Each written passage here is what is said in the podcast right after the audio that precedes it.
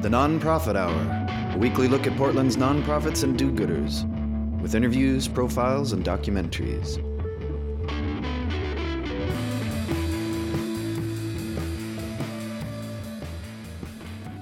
You're listening to the Nonprofit Hour on xray.fm, brought to you by the Media Institute for Social Change, a public interest media lab that works to inspire, empower, and engage emerging media producers. I'm Henry Leisha. On today's show, we'll take a look at how nonprofits around Portland are making a positive impact on the community while promoting an active lifestyle.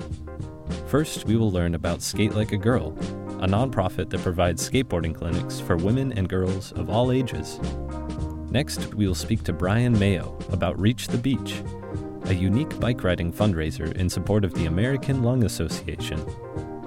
Finally, we will take a listen to a short radio documentary produced by Barb Seaman about a librarian from Cascade Middle School who created a pickleball league to help raise money to buy more books for the library.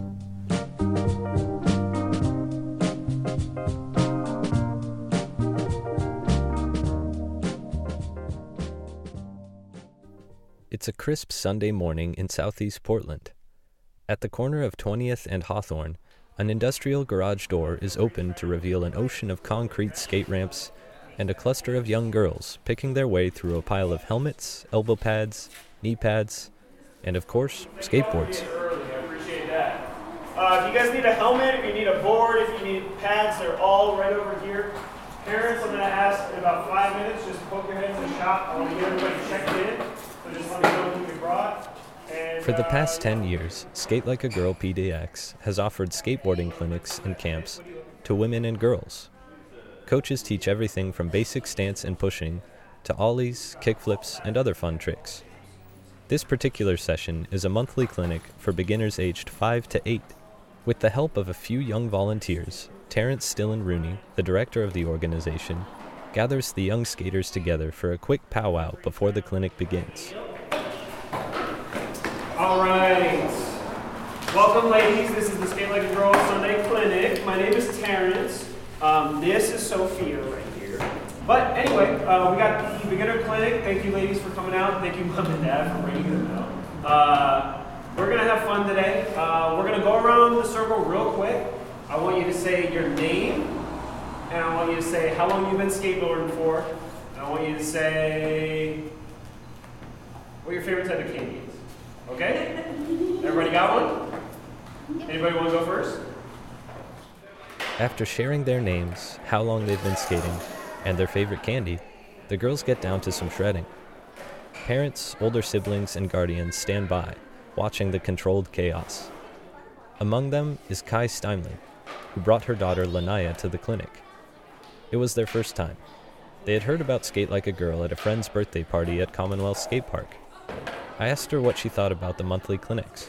Oh, I think it's an amazing resource to be invited and, and given a little space. Um, you know, it's mainly been something she does with her dad, so I think it's great to come do it with other girls that are interested and not see it as just something boys do or something tomboys do, which is, I think, an idea she might have had previously. So it's great to see everybody in here. There's lots of pink here today, so you can be pink and crash. is a great message. So, and, and then your, your daughter, do you think this is something she's going to be kind of continuing on her own, or, or do you think you'll be coming back here later? Oh, absolutely. Yeah, she's um, the type of girl that really um, enjoys some risk, and so we try to find the, the healthy and constructive outlets for that. Right at that moment, Kai's daughter Lanaya rolled straight up to us on her board. Hi, what's your name? Lanaya. Lanaya. And uh, Lanaya, how old are you? What? How old are you? Six. My birthday was just yesterday. Oh, happy birthday! and uh, so, so have, have you learned anything new today while, while skating around? Yes. What'd you learn? Duck walk. A duck walk. What, what's a duck walk? So we see she's standing on the nose and the tail of the board, walking left, right, left, right, in the in the manner of a duck. that's that's pretty amazing. I also spoke with Jared Brandt, a longtime skateboarder from Southern California.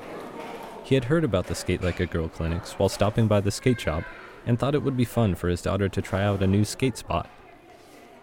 And do, do you ever go skateboarding with your daughter? Yeah, all the time. Um, we don't we don't do parks because we don't have any near us, but we go outside and just skate the streets. That's pretty much how I ended up doing it. Um, but the park is something different. That's why we come down here, uh, give her a chance to roll around, feel something different outside of just the street. Yeah, I grew up skating um, in Southern California at the age seven. I'm 37 now, so 30 years later, still doing it, and wanted to show my daughter uh, something different outside of gymnastics and ballet. And, and so, why do you think that uh, you know organizations like Skate Like a Girl and, and uh, programs like this are are necessary for girls? You know, why why do you think there might not be as many girls at the skate park? I just think it's all about educating them. I think most girls, if they're not, um, I don't know, out of sight, out of mind, if they're not uh, introduced to it, then they kind of never know or never will take that chance. Um, what's great about this is when they come here and it's only girls skateboarding, they feel a bit more comfortable at ease. So I think it's a great introductory uh, lesson for them. Have you noticed any any change in your daughter since she's started coming here? Is has, has her skating improved? How's how have things changed? Most definitely, her confidence is way up uh, for skateboarding. She's she's more into it. She sees other girls doing it. Um, she wants to get better and better. Um, so, I mean, the big thing is really the confidence level for her to know that she can just go out in the garage and step on a board anytime um, is a nice feeling. Skaters have always taken pride in the independent DIY attitude of their community. Many are loath to call skateboarding a sport, in part because there are no rules. And that's the beauty of it. There's no correct way to skate, and nobody can tell you how to express yourself on the board. But often, this fiercely independent mentality can be intimidating for beginners. Trying something new and potentially dangerous is scary. Skate Like a Girl provides the perfect environment for girls who are curious about skating to gain the skills and confidence necessary to get out and ride. And in a greater sense, perhaps learning to ride a skateboard can help these girls develop the courage to take risks and challenge themselves in life. For more on Skate Like a Girl, we turn to our conversation with Terrence Stillen Rooney. All right, welcome. It's the Nonprofit Hour on X Ray FM. I'm Phil Bussey. I am in the studio with Terrence Stillen Rooney, mm-hmm. who is the chapter director for Skate Like a Girl. How are you doing? I'm doing very well, thank you. How are you? Good, good. I, you didn't skateboard over here, did you? I did not. No, I drove my old beat up Volkswagen.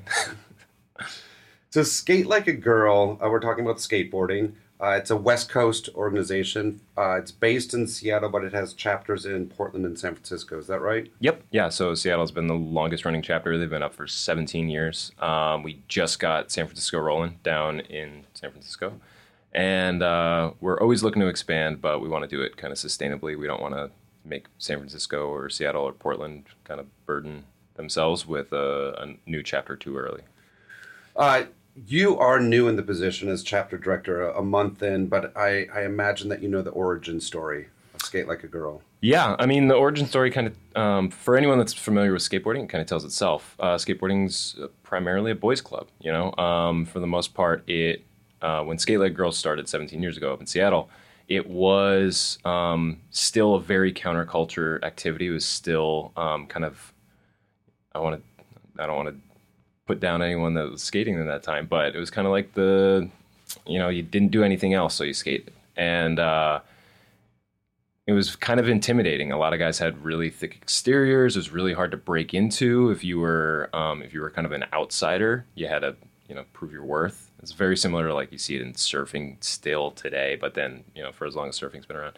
Um, so a lot of females were turned off by it. You know they um, they would get vibed out at the parks or they would try and then get ridiculed for you know not being into it enough or something like that. Uh, so Skate Like Girl said, "Hey, this is a problem. We want to get more girls into skateboarding. So let's start putting together some programs to help them get their feet wet, help them get acclimated, and then the ultimate goal is really just to be able to empower women to start skating, and then also to change kind of the dynamic of skateboarding a little bit to make it normal to have guys and girls at the park at the same time to make it normal for guys when girls show up that it's not the you know the um, kind of white elephant it's not like something to like stare at you know it's normal And and uh, as somebody that that does hang out at skate parks, do you feel like it is more normal now?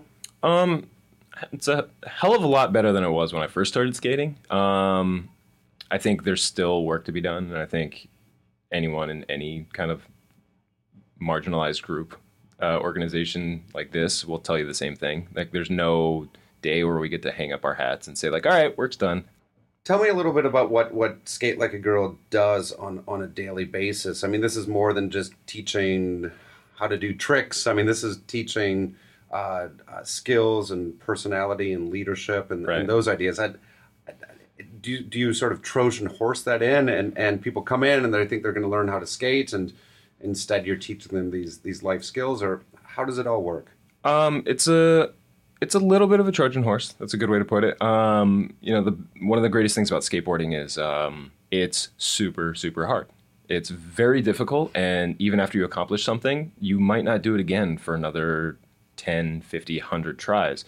So uh, there's a lot of life lessons that can be learned through skateboarding, like perseverance and um, you know self worth, accomplishments. Um, those are things that come as you work through skateboarding. So yeah, a lot of a lot of the participants come in expecting to learn how to skateboard, do tricks. Um, when you talk to maybe the parents of the participants, they'll say, "Hey, you know, um, I know that you guys are going to instill these other values. So yeah, teach them how to skateboard, but you know, my daughter's having a little a little bit of a confidence issue, or she's a little shy.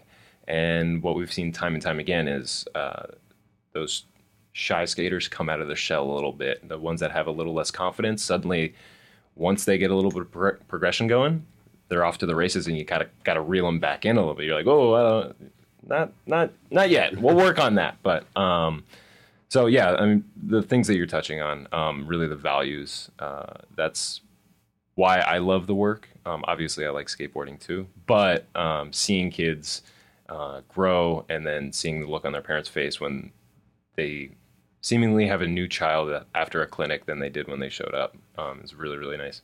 And so, so clinics. Uh, these are these are like short camps. These are a week long. This is a couple weeks long. I mean, is, is that how it works? Um, so we got a couple different programs that are running in Portland right now. Uh, we do clinics at Commonwealth Skateboarding uh, down on what's it Hawthorne and Twentieth. Matt's gonna kill me. Uh, so it's at Commonwealth. We do those the first and second Sunday of the months. Um, we have kind of different age brackets, and then we also have an all age, all ability bracket. Uh, we do after school programs primarily through a lot of the Sun programs in the in the area. Um, those have been really really awesome. We get to work with the same group of kids every single week typically for about an hour. Um, some programs are a little more robust. Some we do one hour a week. Uh, and and then on top of that we in the past have done ladies nights where it's just a good opportunity for female skateboarders of portland to get together and have fun and maybe get away from that boys club atmosphere that i was talking about. Um, so that's that's most of the programming we're running right now, but it kind of runs the gamut. You know. Yeah, and and let me ask maybe an obvious question. Then you're a boy, Mhm. and you're running an organization that's called Skate Like a Girl. Mhm. Is there any irony there? Um, yeah, I mean that was that was a big question. I, I definitely got asked if I was going to have an issue with it during the interview process. Um, it seems to be one of those things that people are curious about on a um, I don't want to say a theoretical level, but it's it's it doesn't matter. Um, you know, I have a storied history of working with children. Um, I have a storied history of uh, working with children in action sports instruction. So when the kids show up, yeah, they might make a comment. For example, my first clinic, they said, "Oh, well, you're a boy." I said, "Right, and you get to skate like a girl today." So it's the focus is not on me. The focus is on our participants. Um, I definitely uh, have taken kind of an approach where you know clearly I want to have as many female identified employees as possible working for the organization. So we've been pushing that, but there's no, you know, we don't have like some secret ratio that we have to maintain. We want good people to provide good instruction at good programming. Terrence Stillen, Rooney, is the chapter director for Skate Like a Girl here in Portland. Let's take a quick music break and we'll be right back. Uh, what up, y'all? Yeah, soundtrack, what's poppin', baby? Woo! Y'all ain't know, I go by the name of Lupe Fiasco, representing that first and 15. Yeah, uh, and this one right here, I dedicate this one right here to all my homies out there grinding. You know what I'm saying? Legally and illegally. you know what I'm talking about? So, check it out. Uh, first got it when he was six, didn't know any tricks. Matter of fact, first time he got on it, he slipped, landed on his hip and busted his lip. For a week, he had to talk with a list like this. Now we can end the story right here, but Shorty didn't quit. It was something in the air. Yeah, he said it was something so appealing. He couldn't fight the feeling, something about it. He knew he couldn't doubt it, couldn't understand it. Branded since the first kickflip he landed. Uh, labeled a misfit, a bandit. Cocoon, cocoon, cocoon. His neighbors couldn't stand it, so he was banished to the park. Started in the morning, one stopped after dark. Yeah, when they said it's getting late in here. So I'm sorry, young man, there's no skating here. And so we kick, push, kick, push, kick, push, kick, push, coast. And the way he rolled, just a rebel to the world with no place to go. And so we kick, push, kick, push, kick, push, kick, push, coast. So come and skate with me, just a rebel looking for a place to be. So let's kick uh, and push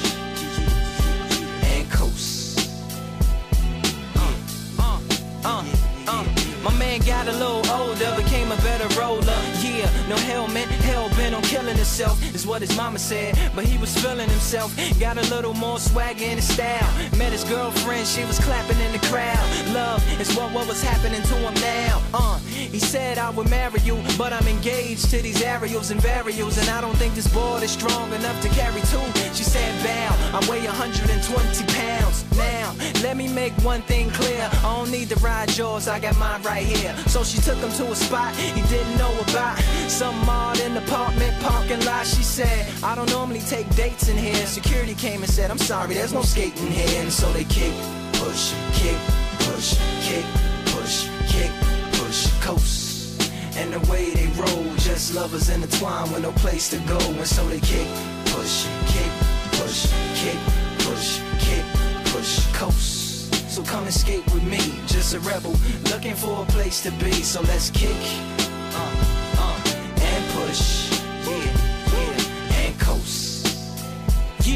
Uh. Yeah, yeah. Before he knew he had a crew, that wasn't no punk, and they spit fire shirts and SB dunks. They would push till they couldn't skate no more. Office building lobbies wasn't safe no more, and it wasn't like they wasn't getting chased no more. Just the freedom was better than breathing, they said. An escape route they used to escape out when things got crazy. They needed to break out. They head to any place with stairs, any good grinds. The world was theirs. Uh, and they four wheels would take them there until the cops came and said there's no skating here. And so they kick, push, kick, push, kick, push, kick, push, coast. And the way they roll, just rebels without a cause with no place to go. And so they kick, push, kick, push, kick, push, kick, push, coast. So come roll with me, just a rebel looking for a place to be. So let's kick, uh,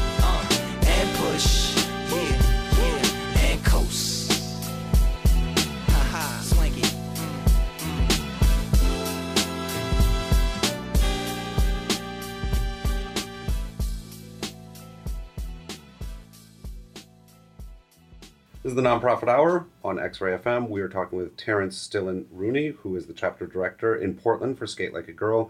Uh, before the break, we were, we were starting to talk a little bit about you, and, and you've been in this position for about a month.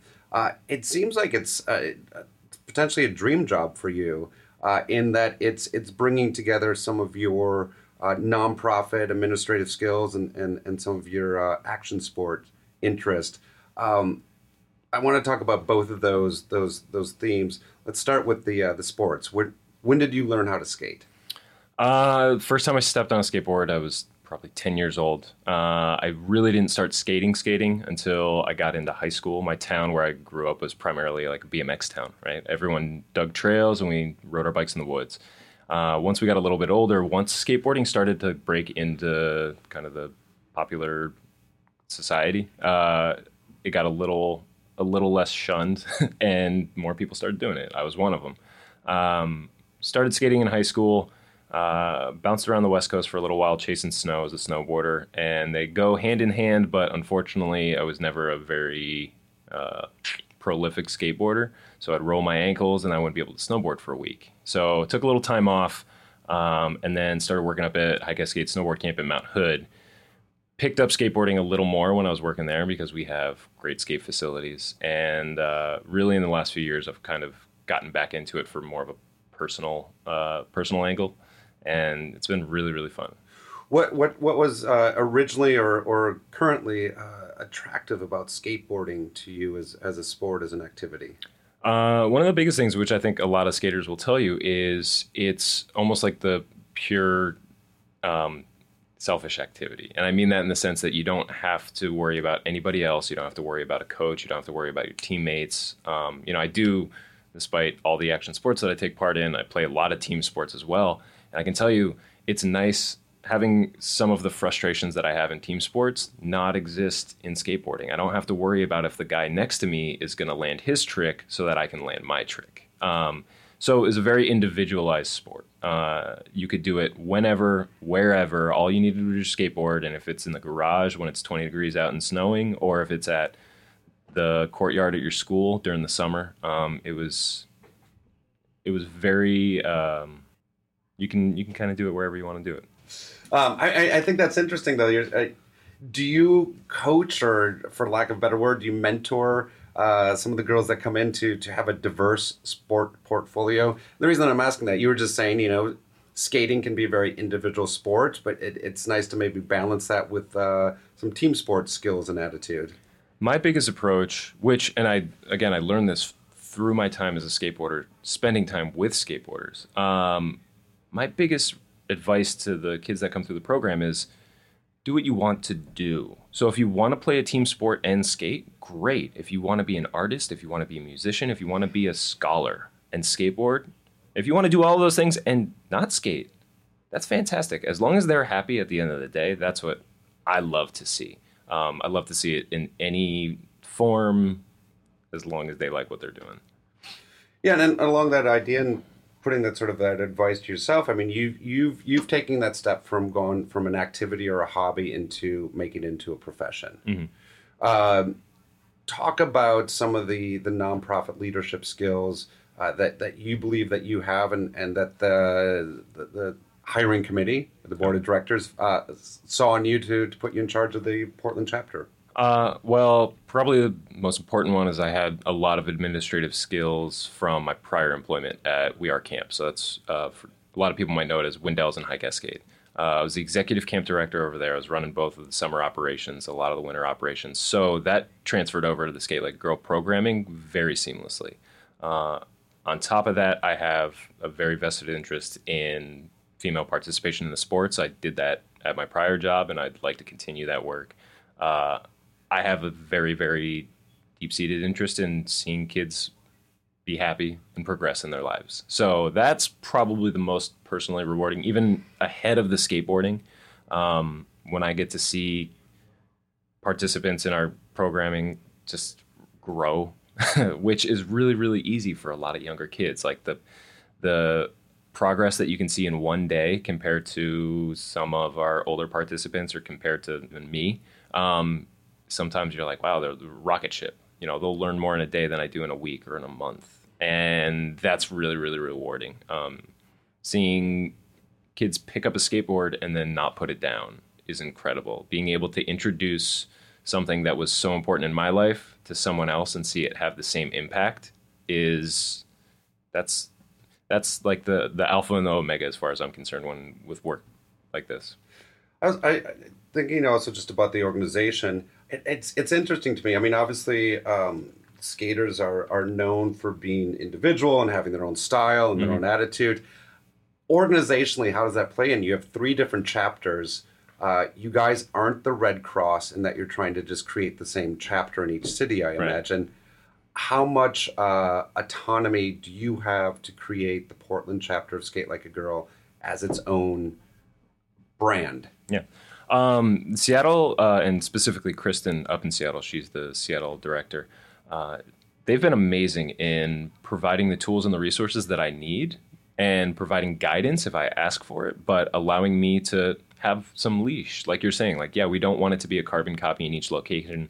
And truth be told, it can't be because we have different facilities, we have different uh, different people in the community. Like I wouldn't want to try to do a one size fits all because that doesn't work with skateboarders. like it's just it's it's very hard to do. Um, so yeah, Kristen's been great. The entire organization's been great. The board's been great. Where, where uh, a year from now, where do you think that uh, Portland's chapter of Skate Like a Girl will be? Uh, hopefully in every single indoor skate facility that we can get our hands on. Um, hopefully in every single school that we can have an after school program at. And uh, hopefully having fun with our ladies' nights and all of our events and fundraisers when we're not running programming. I have a uh, nine and eleven year old girls. Uh, the eleven year old has just got a, a longboard for Christmas. Mhm. Uh, we will. I'm excited to learn about your organization, so we Yeah. can go get her signed up. That'd be great. We have a lot of skaters that come and they say, "Well, I've longboarded for a couple years, but now I'm ready to skateboard." And I say, "Well, you know, that's skateboarding too, but this is a little different. It's it's a little more active, maybe." Longboarders are going to want to wring my neck for saying that. Uh, Terrence Stillen Rooney is the chapter director for the Portland chapter of Skate Like a Girl. Thanks for coming in to talk to us. yeah, thanks for having me. Absolutely.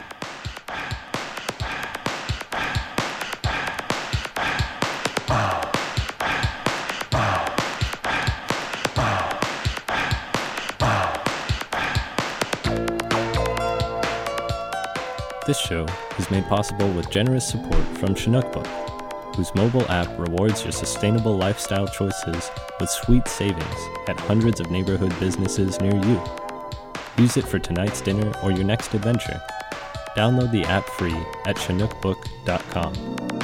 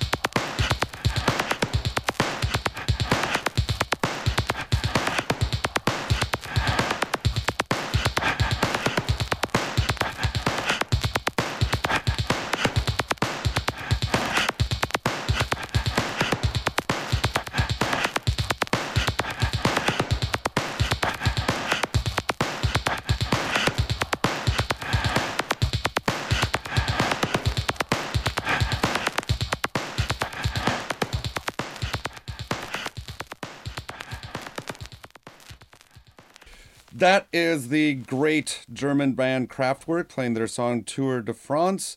This is the nonprofit hour. We don't normally play uh, synthesized music like that, but we have a guest, Brian Mayo, who is the regional director of special events uh, with the American Lung Association and are sponsoring Reach the Beach, which is a fantastic bike ride. Not so much a race. No, it's not a race. It's not a timed event, but uh, yeah, it's a it's a great ride. It's uh, an iconic event here in Oregon, and it's uh, it's the second largest fundraising event for the American Lung Association nationwide. Oh, that's impressive. Yeah, it, it's really nice to have that uh, that appeal and that uh, that amount of support come from uh, here in Oregon. I, you know, I want to talk about the event more details in a little bit, but but I, I'm I'm really interested in that idea that this is the second largest. What what is it about this regent that uh, attracts so many people or makes it such a big event as compared to uh, a, a bike race and, or a bike ride in Texas or in Massachusetts? What what is it about Oregon that brings people out? I think that there's a lot of elements. I think that having it a point to point ride starting in Beaverton and going out to Pacific City and having that iconic finish um, or scenic finish uh, there at uh, Haystack Rock with the Pelican Pub is um, something that a lot of people want to be a part of. We're also known as the best supported ride in the Northwest. So whether uh, you're new to riding or you have uh, years of experience being part of group rides, you know, this is something that anybody can participate in. Um, we have four different starting locations. The one in Beaverton is 104 miles, and then we have one in Newburgh that's 80, Amdy's 55, and then the uh, the Grand Ronde starts about 25, 26 miles. So, you know, there's a there's a variety of options for people that can participate, and and we draw 3,000 participants every year. So, um, it's uh, it's a very large event. It's uh, it takes a lot of people to uh, to work on it, and and we're just so proud to uh, be able to do this for the American Lung Association and, and be able to have that kind of impact. So May twentieth is the Reach the Beach ride. Now, now, I mean, Reach the Beach. It's it's, it's such a well known ride, but does, does it sometimes eclipse what the purpose is? You know, there's uh, we try to tie in the mission and what everybody's doing the event for. Obviously, it's a fun, uh, fun bike ride, but all the uh, all, the reason that people are out there and and we have three thousand riders is to help support those who are suffering with lung disease and putting uh, putting an end to lung disease and finding cures and supporting our mission and advocacy work. And um, how much? I mean, when you say it's the second largest, you're looking to raise three quarters of a million dollars. That's true. What does that money go to?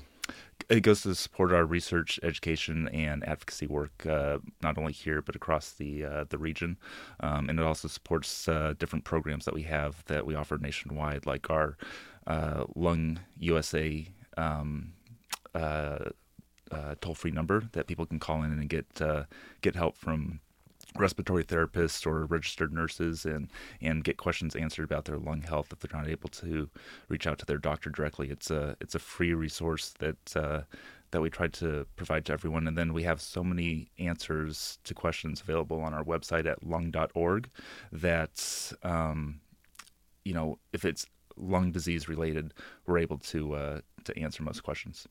Now, American Lung Association. Um, has been around and obviously been doing very good work for decades. Are is lung disease getting better, worse? I mean, are, are you guys are you guys beating this back? It, it, depends on what you're looking at. So we started in 1904 to fight tuberculosis, and we've uh, we've kind of uh, uh, got a handle on that one. So now we're looking at different areas that, such as clean air, uh, lung cancer is a major one, and, and we're trying to um, put a nationwide focus on women with lung ca- cancer through our Lung Force campaign. Um, there's been uh, there's been a significant rise of women with lung cancer over the past uh, couple decades. So we're trying to uh, uh make that. Um, that a significant uh, aspect of what we're doing and ha- what we're trying to fight against. Um, there's always the stigma that comes with people that have lung cancer that they were past smoker, and that's not true. Um, you know, obviously smoking can lead to uh, lung cancer, but there's so many other uh, factors that play into it, and especially here in the Portland area, uh, radon is the second leading cause of lung cancer, and that's something that um, we're trying to increase awareness with. Get pe- have have people test their homes uh, on a regular basis, and then get mitigated if they have uh, have problems. Um, and then you're always going to have have kids and adults that have asthma. Uh, you know, there's cystic fibrosis. There's there's a variety of lung diseases that are out there. In addition to making sure that we protect the Clean Air Act and make sure that that stays in place.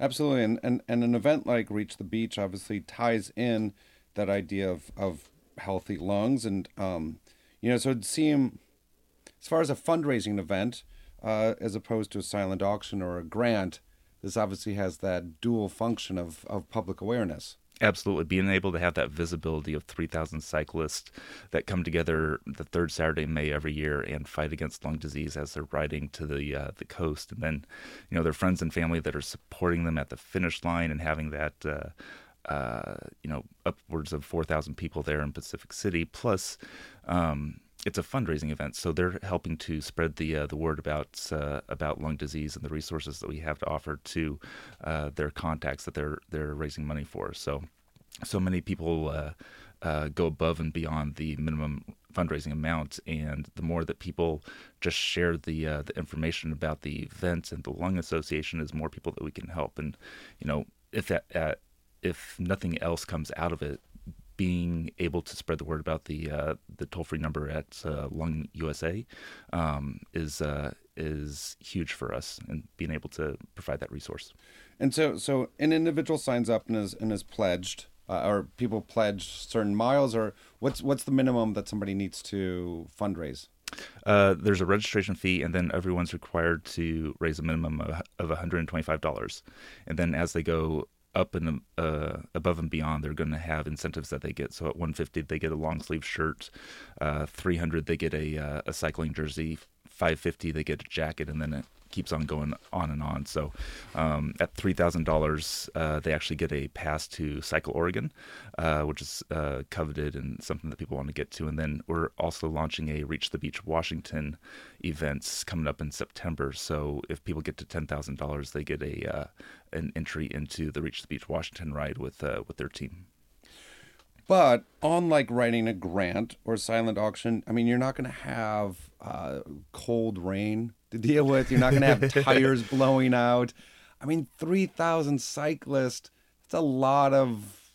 There's a lot of uh, chains that are dis- derailing, tires that needs to be fixed. I mean, that's a lot of maintenance the day of the event. Absolutely, yeah, and and that's one of the uh, the things that we help support people with is is uh, having uh, SAG vehicles that are on course. We have uh, seven different uh, bike shops that are helping out and providing mechanics. We're having ride along mechanics, uh, medical folks on site as well, um, and the uh, the level of support we we provide has definitely been noticed because there is that that widely held knowledge that we are the best supported ride in the Northwest.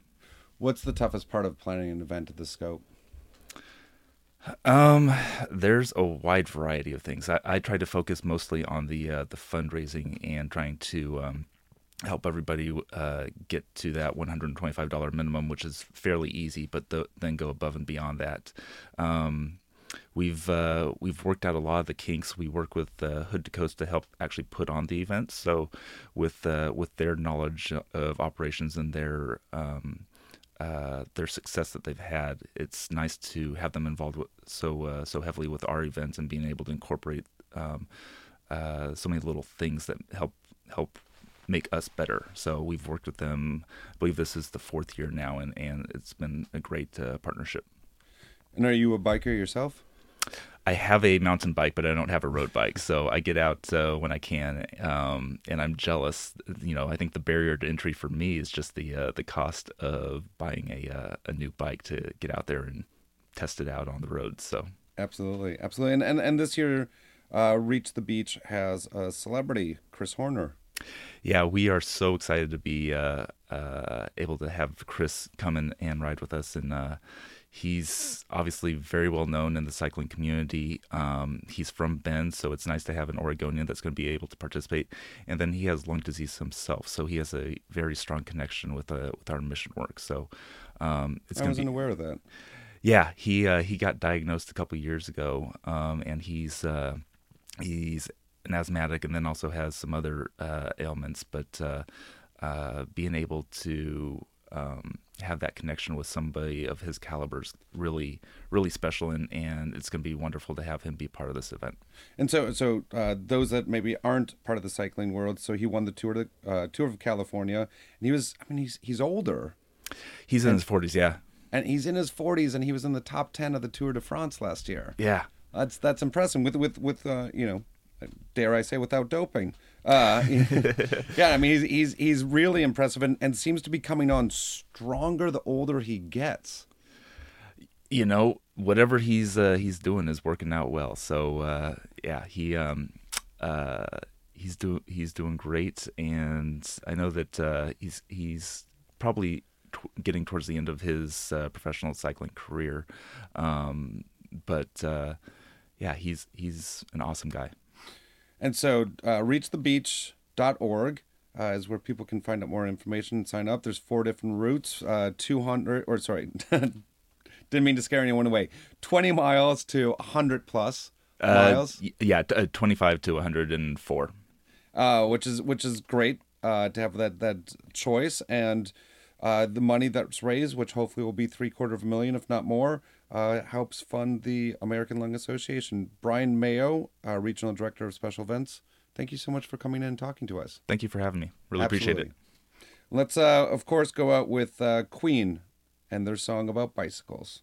Bicycle, bicycle, bicycle. I want to ride my bicycle, bicycle, bicycle. I want to ride my bicycle.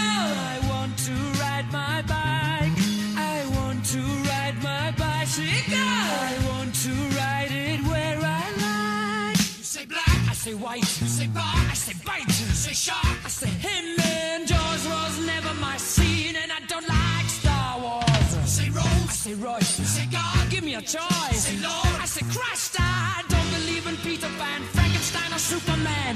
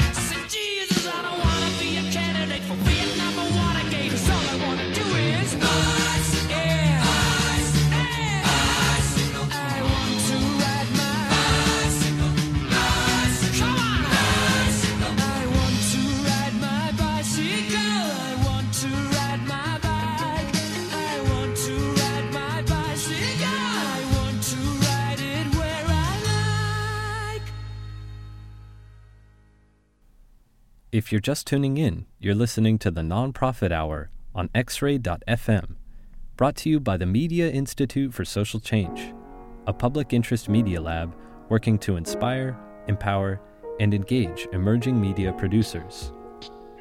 To become a supporting member of the Media Institute and find out more about their work, you can visit MediaMakingChange.org. members receive annual benefits and support programs such as the Nonprofit Hour and the Media Institute's Summer Documentary Program. Up next, we'll take a listen to a short radio piece produced by Barb Seaman, a graduate of the Media Institute's Radio U course. She recently visited Cascade Middle School to learn about how a unique after school sport is helping to raise funds for library books. Three nights a week, the librarian at Cascade Middle School stays late. Not in the library, though. She's in the gym. Michelle Lynette loves being a librarian, but she also loves pickleball. A couple years ago, she figured out that she could combine the two, and both the kids at school and her pickleball friends would be better off. So a new kind of fundraiser was invented.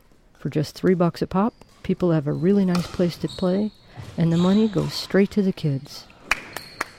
Good job, DJ. In case you don't know about pickleball, here's how Michelle and her friends describe it.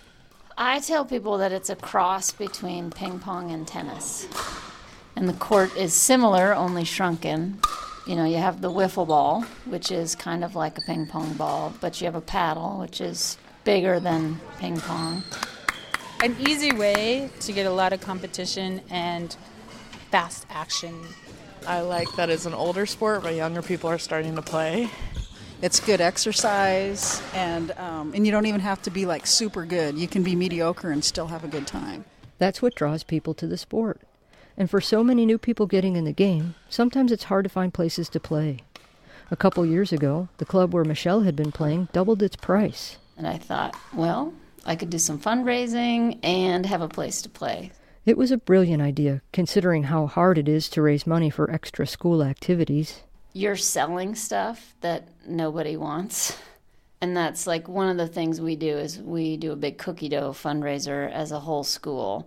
And I hate the cookies.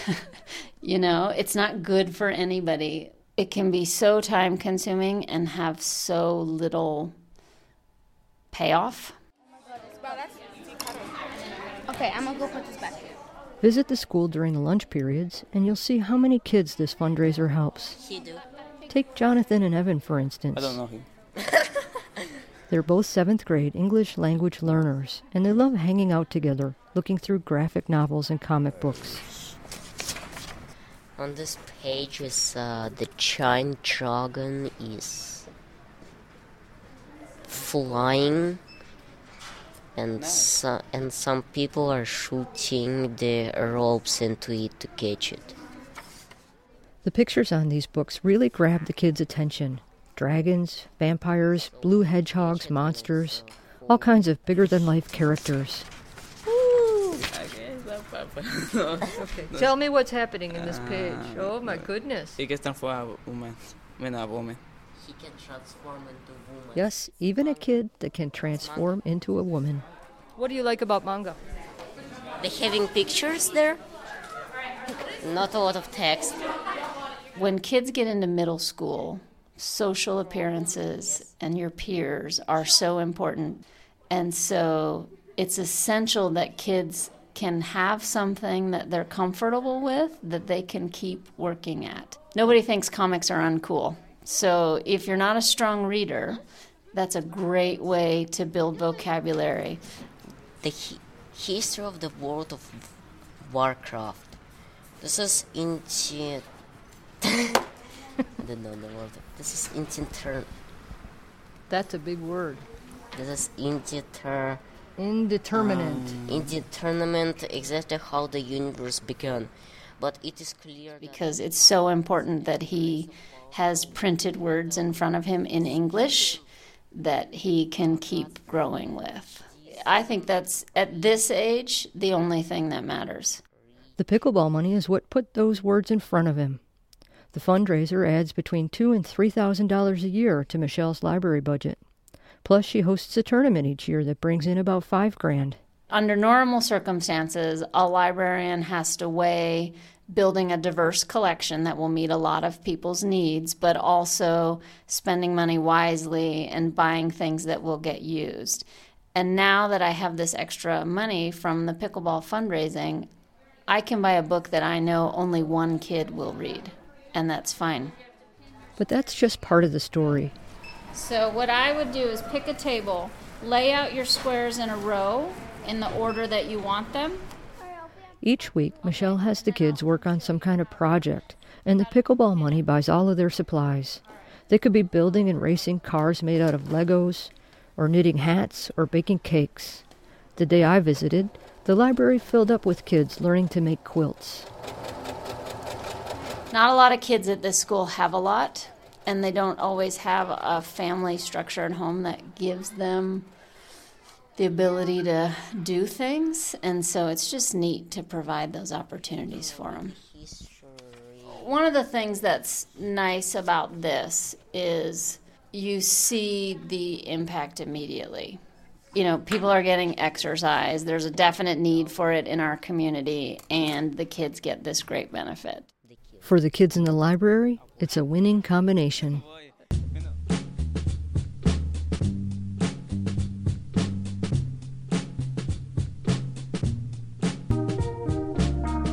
That's all for today's Nonprofit Hour. We would like to thank our guests Brian Mayo of the American Lung Association, as well as Terrence Stillen Rooney, the Portland chapter director of Skate Like a Girl. This show was made possible with the support of BusinessWorks, specializing in small business accounting needs of all kinds, from payroll to day to day bookkeeping and beyond. If your organization or business is interested in underwriting our radio show, please email phil at mediamakingchange.org. The Nonprofit Hour is a production of the Media Institute for Social Change and KXRY Radio, xray.fm. Our host is Phil Bussey, and our producer and editor is Henry Leisha. You can follow us on Facebook or via our Twitter handle at Nonprofit Hour. Archives of past shows can be found on our SoundCloud page. Questions, comments, or ideas about the show can be sent to nph at mediamakingchange.org. Thanks for tuning in to the Nonprofit Hour on KXRY Radio, xray.fm.